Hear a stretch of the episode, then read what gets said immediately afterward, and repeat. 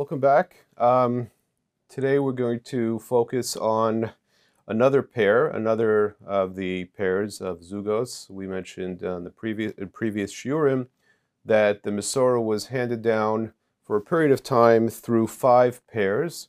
Um, we spoke previously about Yeshua ben Prachi and Itai Harabeli. Today we're going to talk about the next pair who received the Masorah from that uh, pair of Yeshua ben Prachi and Itai Harabeli. Uh, and the next pair begins with Yehuda ben Tabbai and Shimon ben Shetach. Um, Mishnah Ches talks about Yehuda ben Tabbai. Um, before we get to what it is that Yehuda ben Tabbai said in the Mishnah, uh, it's interesting that um, um, the Gemara in Chagiga talks about when the pairs are listed, what the position of each of the pairs were, what their position in uh, in terms of leadership was, and um, the Gemara in Chagiga says that for the most part, um, the first of the pairs was the Nasi, uh, who was basically in charge of overseeing the general uh, condition um, and leadership of the Jewish people. And the second was the Av Beis Din, who was effectively the chief justice and was responsible for uh, putting down the law, so to speak. Um, so Yehuda ben Tabbai, in this particular pair, there seems to be, in the Gemara there, machlekes, there seems to be a difference of opinion as to which one was the Nasi or the Av Beis Din. And in the order of things, you would think Yehuda ben Tabbai was the Nasi, but we'll see as we go through it in different chazals, it was not clear. And there's a machlekes actually whether Yehuda ben Tabbai was the Nasi or the Av Beis Din. Um, and you'll see um, that it's not clear and there's a machlokes, and uh, keep that in mind as we go into the different sources. So what does Yehuda ben Tabbai say in our Mishnah?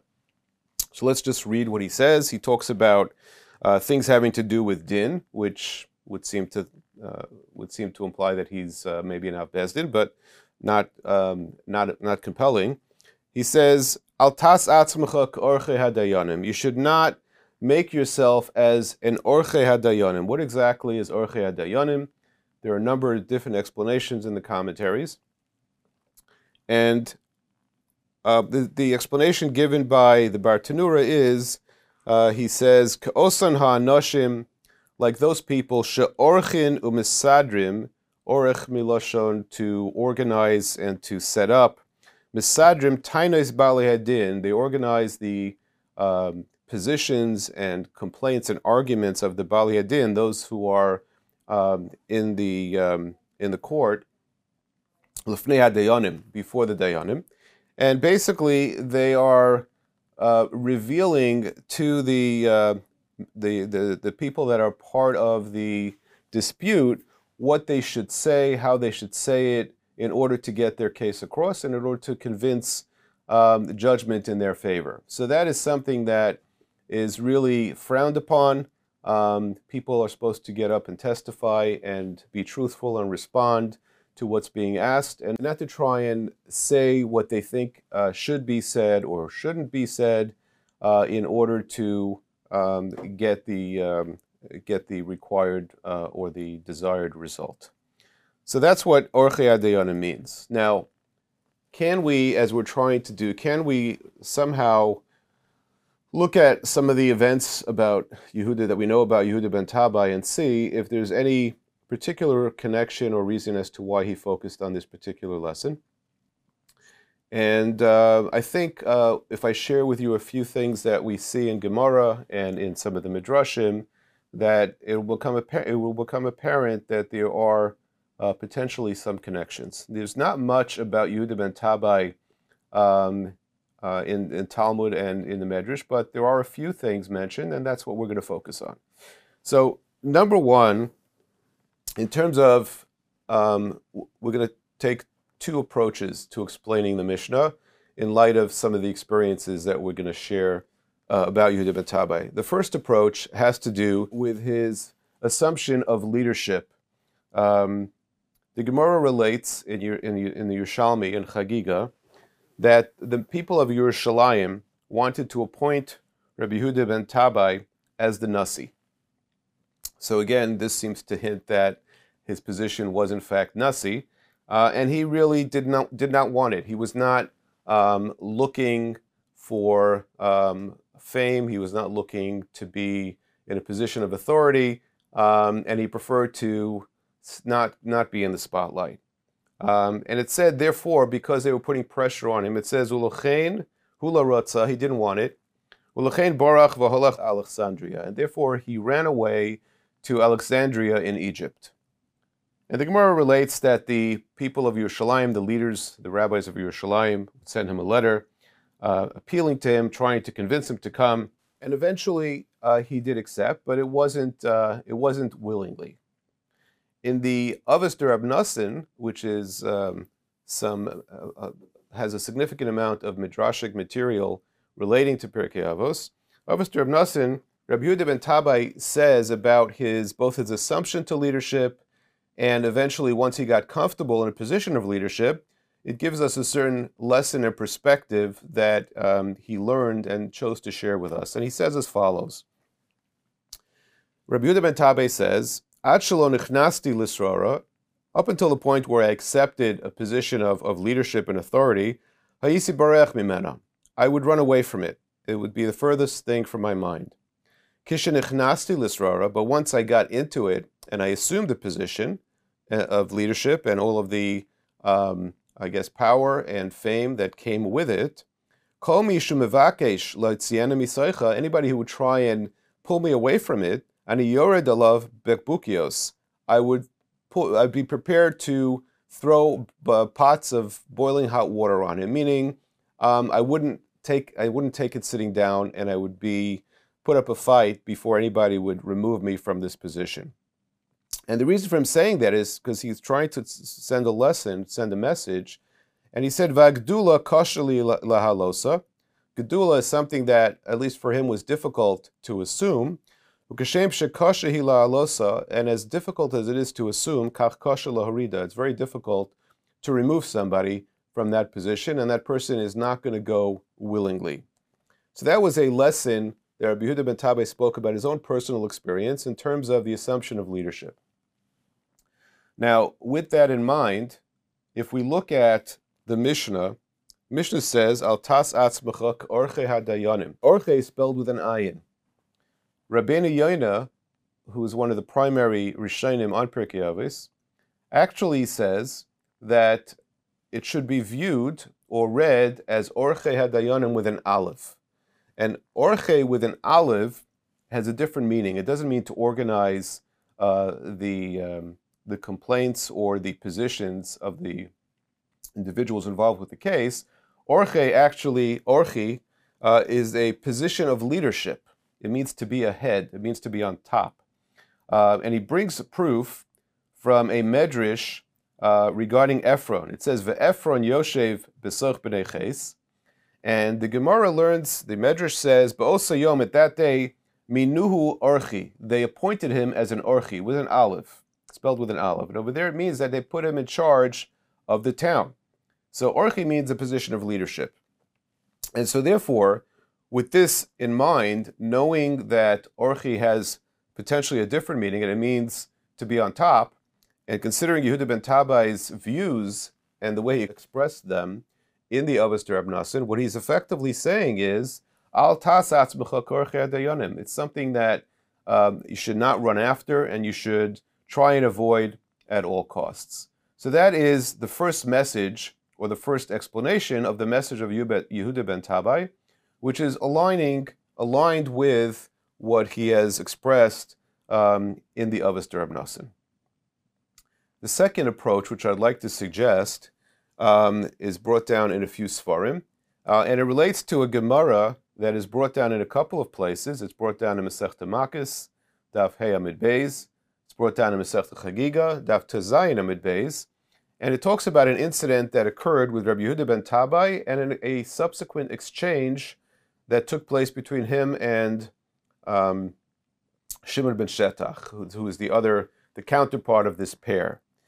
And it probably makes sense to provide a little bit of background into the um, the um, judgment or consequences of Adam Zemimin to understand what the exchange is all about. So we know that there's a concept of Adam Zemimin that if witnesses say testimony and then they are muzam, which means another pair of witnesses come and say, it's not possible for you to have witnessed what you say you witnessed on Monday night, for example, because Monday night you were with us and we were out to dinner, so you couldn't have possibly been there. So they basically unraveled the testimony only by simply saying that you couldn't have possibly been there when you said you were there. So therefore, that's called muzam, edim zaymimin. Now, the, there's a chiddush in the judgment of edim zaymimin. If they're caught uh, as being muzam, um, and therefore their their testimony was uh, unraveled as uh, not being truthful um, because they couldn't have possibly been present, then they are punished, and their punishment is what they had intended to do to the person they said testimony against. So the the uh, Chazal darshan that it's kasher zomam velo kasher osa. Uh, they get punished for what they intended to do, but not for what they in fact did. So, for if, for example, they te- they said testimony that somebody was mechal Shabbos, and therefore that person would be subject to the death penalty. So, once judgment is passed down that that person should be executed, then if they are muzam, even if the person was not ex- executed, then they get the punishment that they intended to do, on, that they intended to have the other person subject to. So they would actually be executed, even though the person they said testimony against was not executed. Not only that, but it's kasher zomam velo kasher rasa.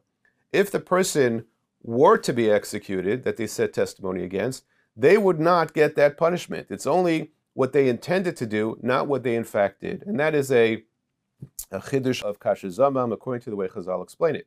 Now, we've mentioned in the past that the tzdukim obviously did not follow the Mesorah of Chazal, and they took everything literally.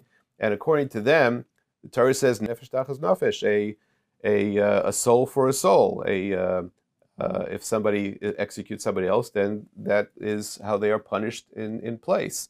But it doesn't make sense according to them, literal literal meaning that somebody should get punished severely for an intention if, nothing happened as a result of their testimony. So therefore they disagreed. Rabbi ben Tabbai lived during a period where the Tzdukim had a lot of influence, and he wanted to make a statement. Um, so what happened is there was actually a case of Edim Zomamin where one of the two Edim was Muzam, meaning one of the two Edim Another set of Adim came and said, You couldn't have possibly been at this location because you were with us. The two Adim together were not Muslim, only one of them was Musa. And Yehuda ben Tabbai wanted to make a statement to, to prove that the interpretation of Adim Zaymimin and their consequences based on Chazal. So he took this one aid to make an example of him and he had him executed he felt very bad because when he told Shimon ben Shetach of what he had done to make a statement and to make a, an example using this aid, so Shimon ben Shetach basically told him that um, effectively that you killed an innocent person. Why did he say that? He said that because we also have a rule that you cannot execute one of the two Adim they both have to be Muzam. If two Adim come together to say testimony, they both have to be Muzam. So if only one is Muzam and not the other, then he doesn't get the punishment. They both have to be um, countered with witnesses that say that you couldn't have possibly been there when you said you were. So therefore, what you did was wrong. And the Gemara goes on to relate that Rabbi Yehuda ben Tabbai would go and cry at the um, at the burial place of this person who was executed based on his ruling. And um, he uh, regretted very much what he had done, and he took upon himself not to carry out uh, decisions on any cases without first consulting with Shimon ben Shetach. So that's an important piece of history that we need to understand um, about what was going on with the uh, at the time and the, the decision that Yehuda ben Tabbai made the reprimand that he got from Shimon ben Shetach. And now let's look at what Yehuda ben Tabbai says in our Mishnah and see how it connects. So there are two um, uh, approaches that um, connect the incident that we just described with the lesson of Rabbi Yehuda ben Tabbai. One is from the Sefer Dvash Misela, which he says simply that uh, this judgment and this call that Yehuda ben Tabbai had made, he had done by himself, and he was done yechidi. Um, he made that decision without consulting with others, and that's why, in fact, his response was that he's he took upon himself that in the future he would not take on to judge any cases without first consulting with Shimon ben Shetach. So that makes sense. So he, he felt that what he did wrong was that he was done yechidi. And so therefore, the Mishnah could be understood as when he says al tas atzmachak orchei he says he is saying that you shouldn't make yourself as the person who is the decisor and convince others that they have to follow what you're saying because there's definitely benefit to consulting with others and you should listen and hear what other people have to say because oftentimes there's a perspective that you may not be taking into consideration. That's what the Dvash Misela says. There's another explanation that's given, um, which is, is, is a little bit more involved. But first, let me introduce a question that the Mefarshim ask, Taisvis, the Rishonim ask on this incident of Yehuda ben Tabbai, and that is, we know that in a number of places in Chazal, we see that there's a certain protection that is provided uh, where Hashem doesn't allow people who are tzaddikim, people who are righteous, to um, to sin and to do an avera. There's a certain protection. We we hear sto- we heard stories, or we've seen stories about the animals of some of the Tanoim that they would not eat food where Meiser was taken, um, or things of that nature. Even though obviously animals don't have isurim when it comes to eating food that is usher for us to eat, but because they were the behemoths, they, they were the animals of righteous people, there was that protection even on the animals.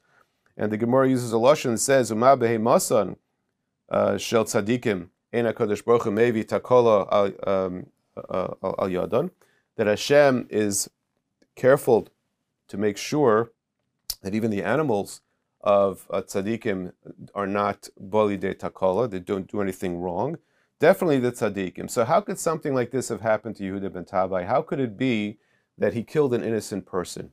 Why didn't he have that protection that Chazal tell us that tzaddikim have?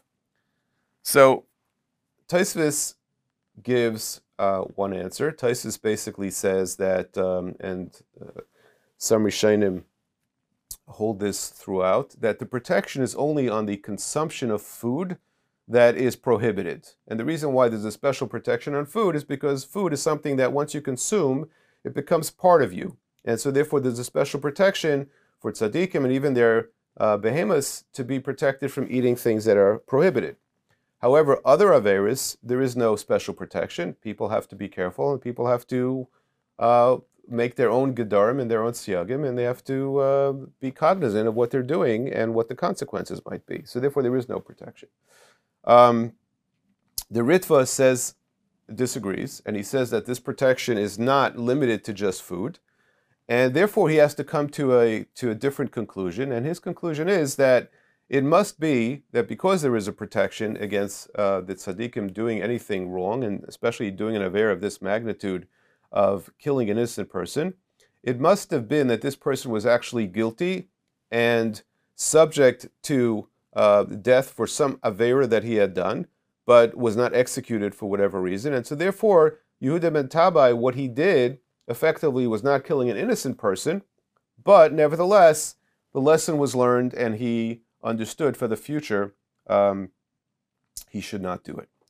So that is machlokas rishonim as to whether the protection goes beyond just food or not, and is an interesting um, discussion relating to Yehuda ben Tabbai. But there's one problem that still remains a little bit unresolved, and that is if you look at the Lashon of Yehuda ben Tabbai, when he chose to have this aid executed, despite the fact that it was only one aid, is was he said, Lahotzi milibon shel tzedokim, I did this to send a message, to show that the tzedukim and the way they interpret the Torah is incorrect, and therefore I did this to send a message.